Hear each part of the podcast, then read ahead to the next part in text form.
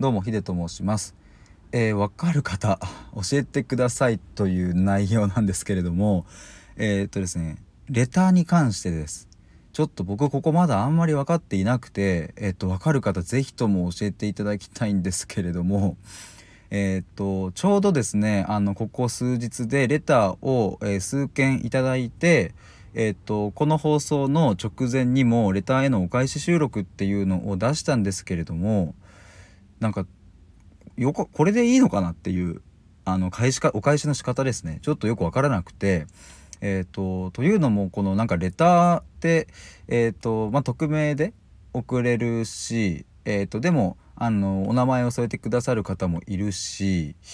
であとは収録でお返しすることはできるけども別にダイレクトメッセージみたいなことはなかったりしますしうんとであとはこの僕がレターを収録したらあお相手に届くのかなっていうのも通知が行くんですかねこのレターから収録みたいなのをすると。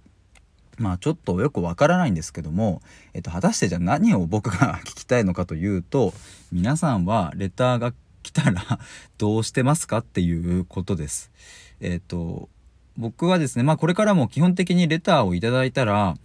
あの本当に嬉しいので僕はあのやっぱりえっと分かる目に見える形でお返ししたいなというふうに思うので、えっと、音声の収録をしてお返しするっていうのがベストだなというふうに思ってるんですけれども、まあ、果たしてその時にお名前を呼び読み上げていいのかとかそもそも内容を読み上げていいのかとか